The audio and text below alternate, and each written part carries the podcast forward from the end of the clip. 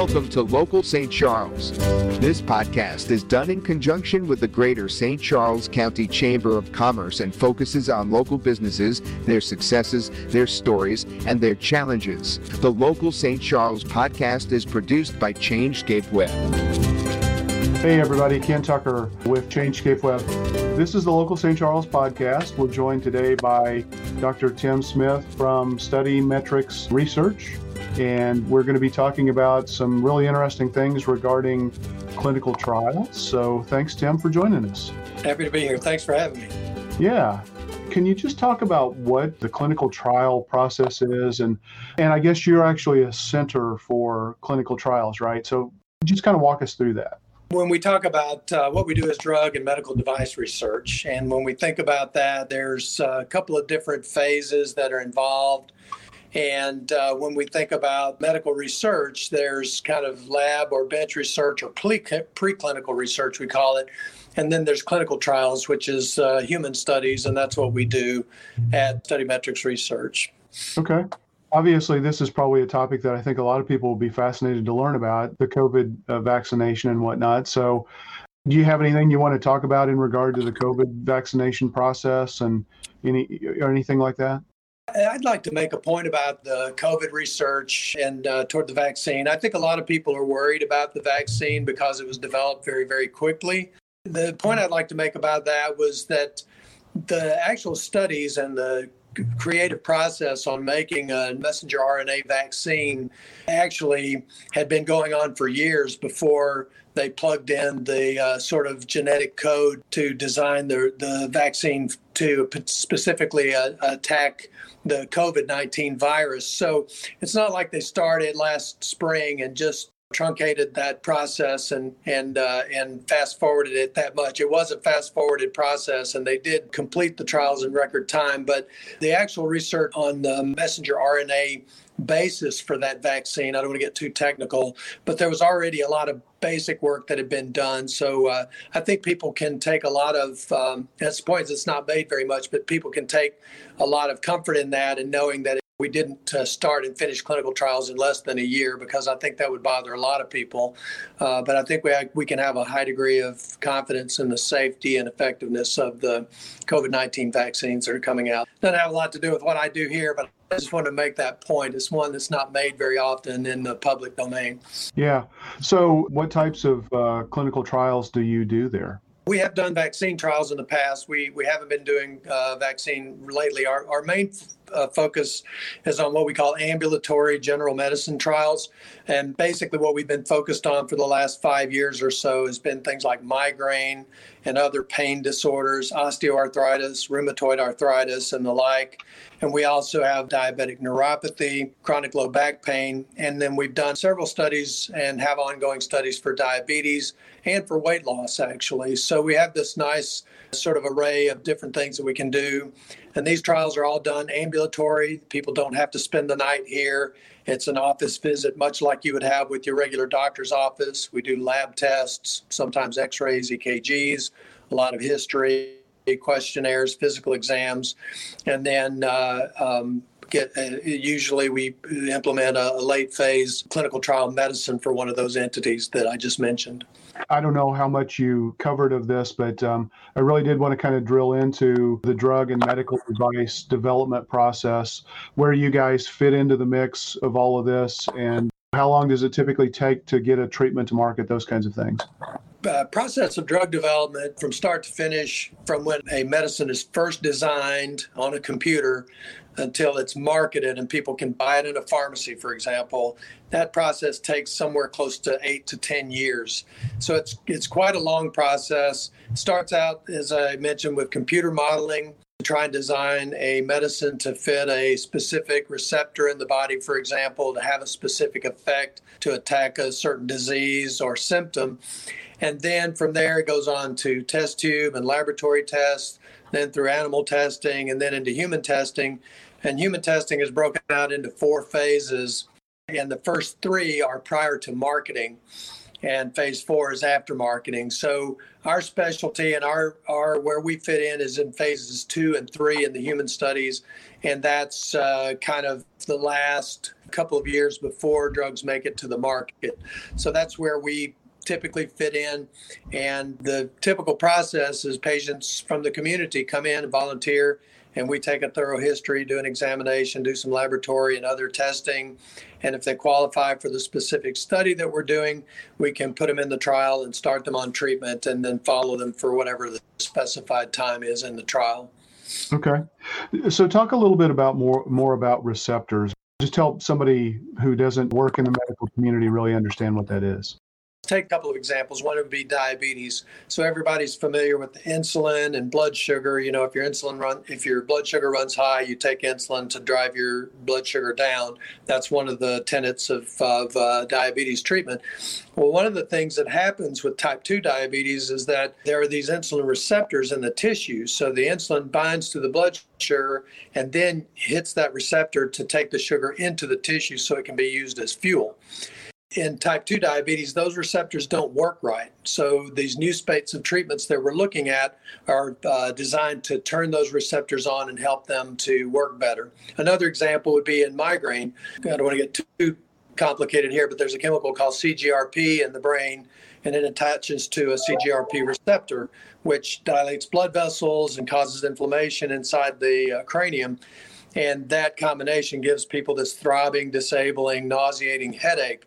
And so some of the modern treatments for migraine actually block the receptor for that CGRP molecule. It can't have its effect. And as it turns out, that can either prevent or reverse a migraine once it's started. So that's kind of how receptors work. You have receptors in all of your tissues. Lots of different molecules or chemicals can have effects on them. And we try to be smart and pick the ones out that have the intended effect that we want and either block them or stimulate them, as the case may be, to have an intended outcome. Wow, fascinating.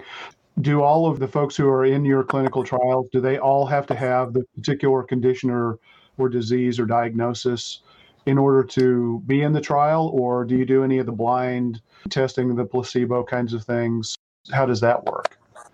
What you're talking about is the phase one trials usually start with the industry, what we call healthy humans, and that's just people who are healthy and don't have any medical illnesses, and they usually get an IV dose of drug, and they typically have to stay long-term in a facility and have their blood drawn to see how it circulates through the system and all that kind of stuff.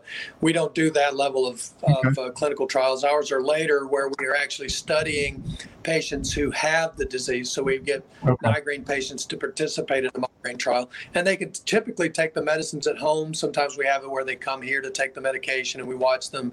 But for most of our trials, it's kind of come in, get screened, take the medication home, treat, come back and let us know how it worked. That's the kind of stuff that we usually do. We have different permutations of that, but that's usually what we wind up doing. Is this something that doctors refer patients to you, or do patients reach out to you guys? How do they get involved in these clinical trials?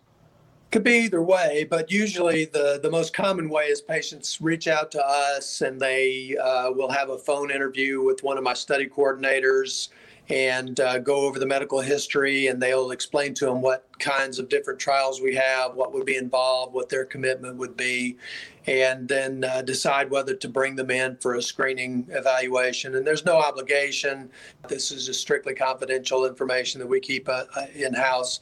And we use that to try to get to know people. And we usually wind up having a pretty close relationship to our volunteer subjects, because they spend a lot more time with us than they would in their, regular doctor's office, for example, because we take a lot more history. We spend doing more in-depth examination. We see them a lot more frequently. Many of our studies, the patients have to come in every 2 weeks to monthly or something like that. So that's kind of how it works. And we find that most of the patients that want to do something good, because when they volunteer, they could be helping themselves, but they're definitely helping potentially thousands of other people by helping us answer questions about new medications and new approaches to treating illnesses to improve people's lives.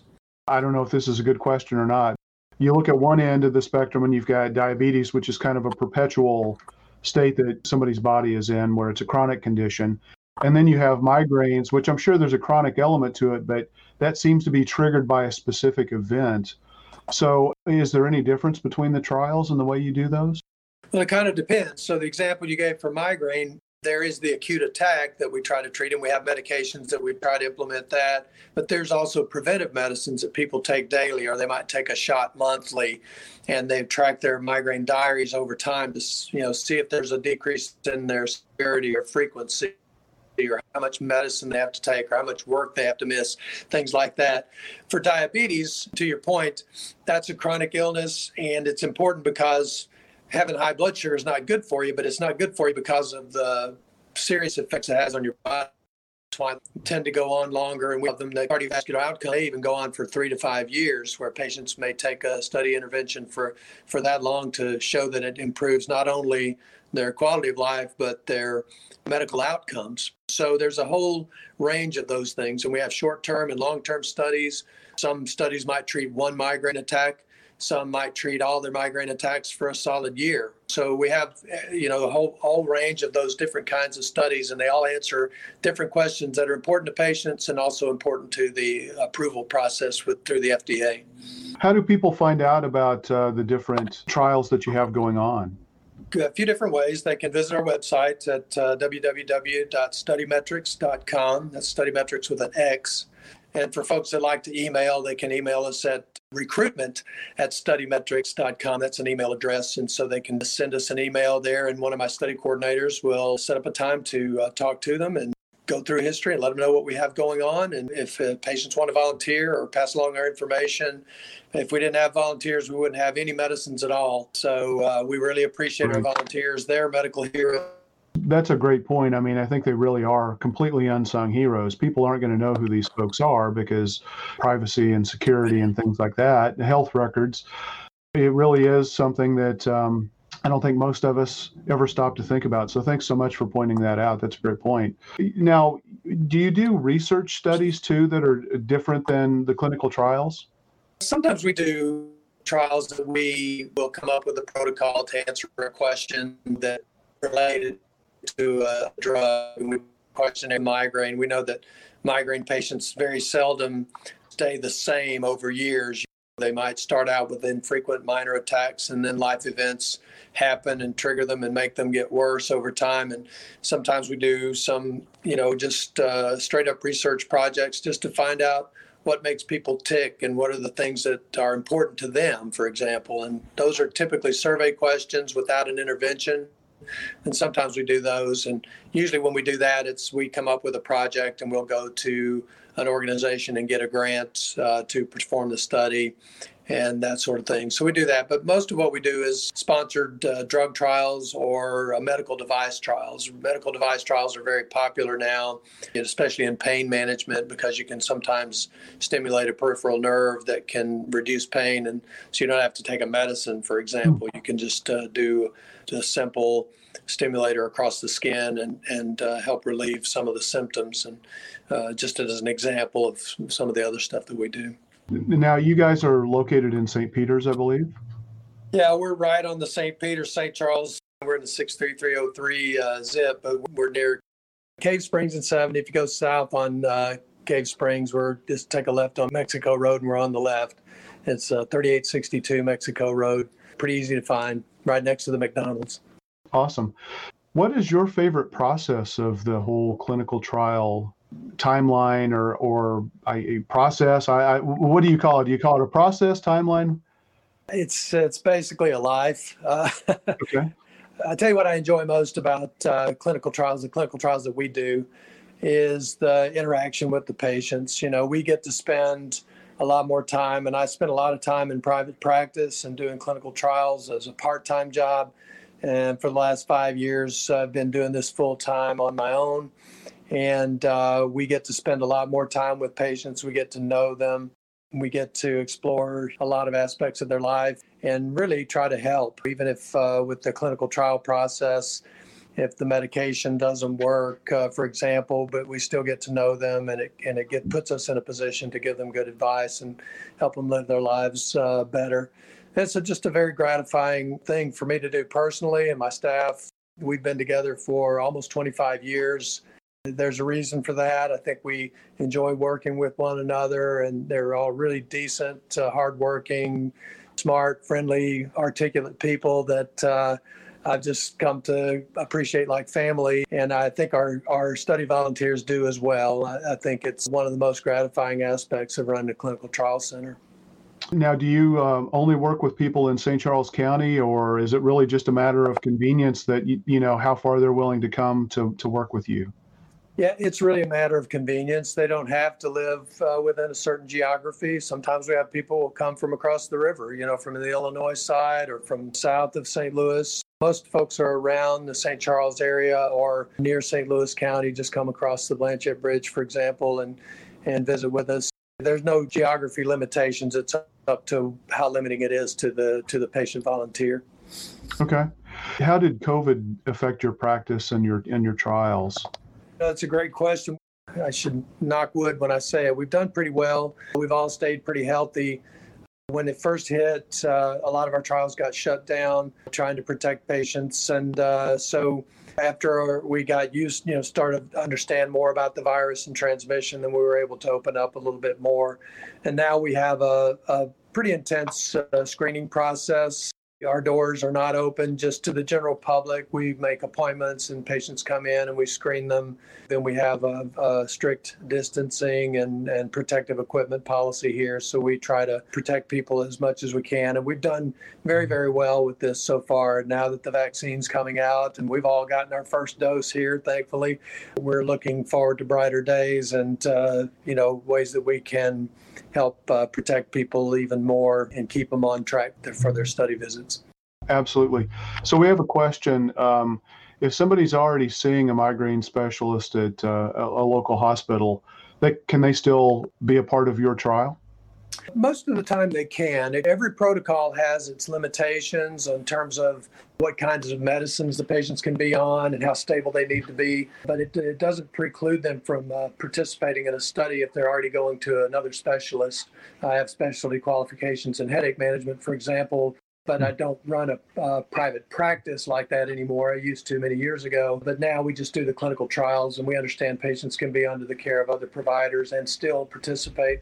And we're happy to share test results and responses to treatments and that sort of thing with their providers if they want us to do it. It'd certainly be with their permission, though.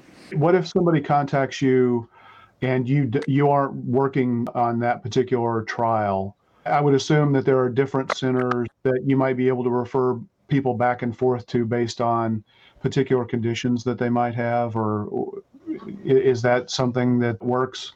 Yeah, there are certain conditions we don't do research on. I don't typically do pediatric studies here. We don't do cancer studies and those kinds of things. And we network with other clinical trial centers around the region and generally know the people who are doing the clinical trials and can put people in touch with folks. If it's a therapeutic area we don't delve into, we are more than happy to try to be helpful in any way we can. Okay. Definitely, if you have any questions, I would recommend going and checking out the website, giving these guys a call if you have any questions or concerns.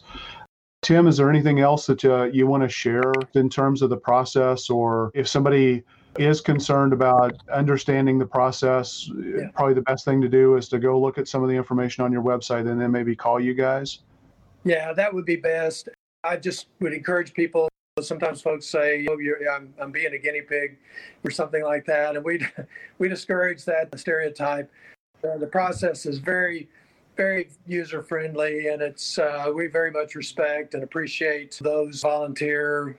It's not hyperbolic to refer to them as heroes, I don't think, for giving their time and coming in and trying to help a process like this. So we will always want to honor them and make sure we respect their dignity and their privacy and try to do everything we can to help. So all of our processes are built out to be very user-friendly for patients to the extent that we can within the FDA guidelines. As I said earlier, without volunteers, we'd have no medicines at all. So thankfully, people have been willing to do that, and it's very gratifying, and I think patients enjoy doing it as well. So, I mean, the CDC probably doesn't have anything related to what you do. The primary regulatory agency that you would work underneath would be FDA. Yes, that's right. The FDA regulates everything we do. If we do a controlled substance trial, the DEA gets involved, but that's uncommon. It's mostly the FDA. Okay. Fascinating stuff. The overwhelming majority of us take for granted, and really valuable information. I really appreciate your time today. Happy to be here. And, you know, if folks don't realize, there's a top flight clinical trial center right here in St. Charles County, and this is where the proverbial magic happens. This is how medications get studied and approved, and you can do it right here in our own community. So we'd love to hear from folks. And I would assume it's very rigorous scientific processes that are followed and adhered to. Unfortunately, I think we've seen too many people start to become too skeptical about science and its role and how it can help. So hopefully this conversation has helped maybe to dispel some of those concerns. So thanks so much, Tim. Happy to do it. Thanks for having me. All right. Thank you. Take care. All right.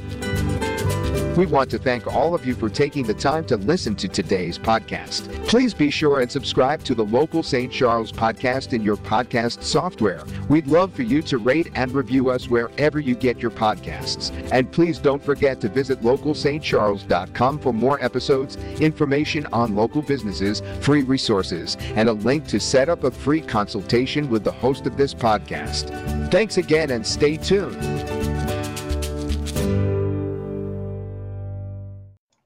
Ken Tucker here from ChangeScape Web. Chances are your customers are texting.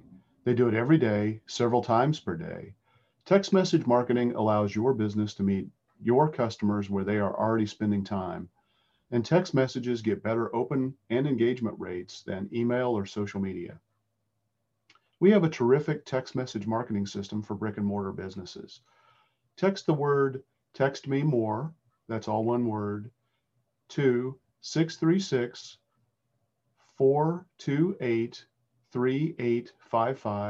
to see how this could work for your business, or visit localleads.me/text and click on the blue See the Power of Text Message Marketing button in the lower right corner, then enter your phone number.